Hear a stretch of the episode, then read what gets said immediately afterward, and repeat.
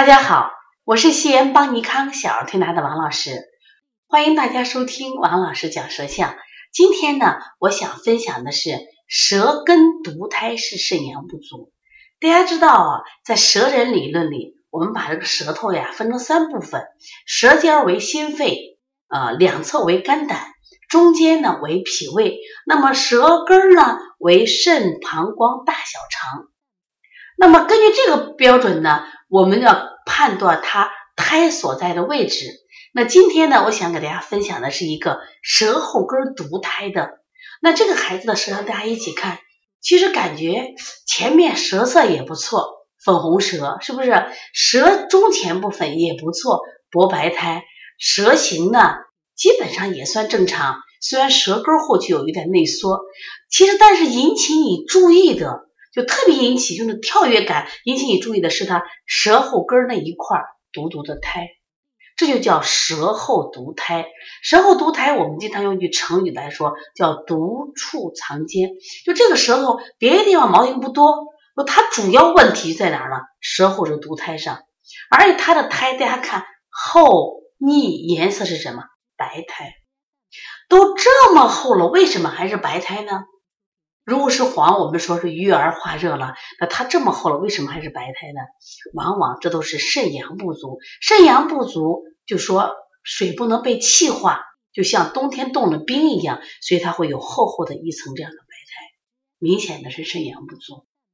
因为它虽然有舌形的这种缩小，这是常态。那我今天看到的是苔，我这里想提醒大家，看舌诊的时候一定记住，看近期的病，看急症的时候，我们看苔，看舌色。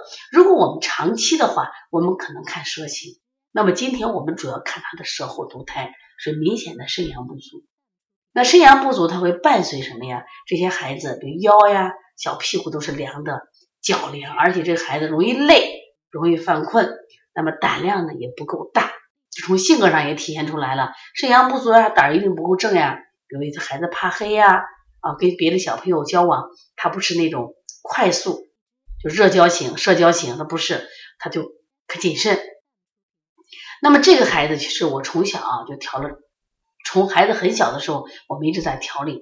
这个孩子我发现一直都是脾肾阳虚。那今天呢，我觉得他这个脾这块、脾胃这块他还好点，主要集中在肾阳。所以我们往往对于这种肾阳虚的孩子，我们采用的方法是一定要补肾阳。啊，是一个。第二个呢，像揉二马，其实二马本来也是一个阴阳双补的这样一个穴位。第三个呢，就是搓他后腰，从肾腧搓到这个八髎，八髎这个地方呢，搓搓热，当然加艾灸也是可以的。另外呢，其实真正的让肾阳要足呀，我一直觉得就是要引火归元。其实你看这个孩子的舌尖部分，当然今天呢不是特别红，但是舌前部分是不是挺硬的？而引火归阳，把心火要引到什么呀？肾水中，这把肾水是不是就气化了？所以说达到心肾相交，有这类的孩子往往就会出现上热下寒啊，上面老是啊睡不好呀，面红红肿呀，啊扁桃体炎呀，结果是其实下焦寒凉了。所以说我们心肾相交，所以说既要做离道坎、搓涌泉，同时我们说要加强肾阳的调理。包括归尾穴，包括敲打督脉啊，都是帮助他补肾阳的。而且呢，实际上我们说，呃，脾阳根植于肾阳，肾阳足了，他的脾阳也足了，对他的脾胃的调理是不是也有好转了？所以大家记住啊，如果舌根独胎，往往反映的是肾阳不足的象，所以不要轻易给孩子取什么呀，治什么呀，啊、呃，清热去，因为上面有热，下面寒。那么这个孩子天天来的时候，他是感冒。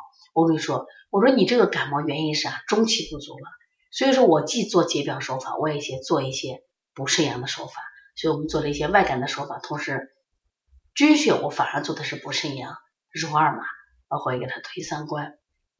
大家明白意思了吗？所以以后见到这个孩子有热症，你千万不要轻易的就给他清清经，你更多的时候要考虑他的病因是啥，到底是真热还是虚热，到底是就是脾胃机制的热还是心肾不交的热，你把这个辨清楚了，调理是不是容易就简单了。实际上我个人现在越来越喜欢这种舌象诊断，当然也要结合面诊啊，结合一些问诊。为什么？我觉得舌象它比较直观，所以希望大家呢好好学习舌诊啊，就是我们不断的在更新节目，而且呢也希望给大家给予更好的这种帮助，因为我们做这么多年舌诊，就就自自己有了很多的这个收获。最近呢我也在开这个舌诊的网上课，那就给大家不断的去让大家去学习，提高自己的舌诊水平，那么你的临床辩证水平也就提高了。如果大家有什么问题的话，可以直接拨打我的电话一三五七一九一六四八九，如果想加我们微信的话，咨询我们的一些问题一七七九一四零三三零七，还有一个微信是一八一九二八一五一九七。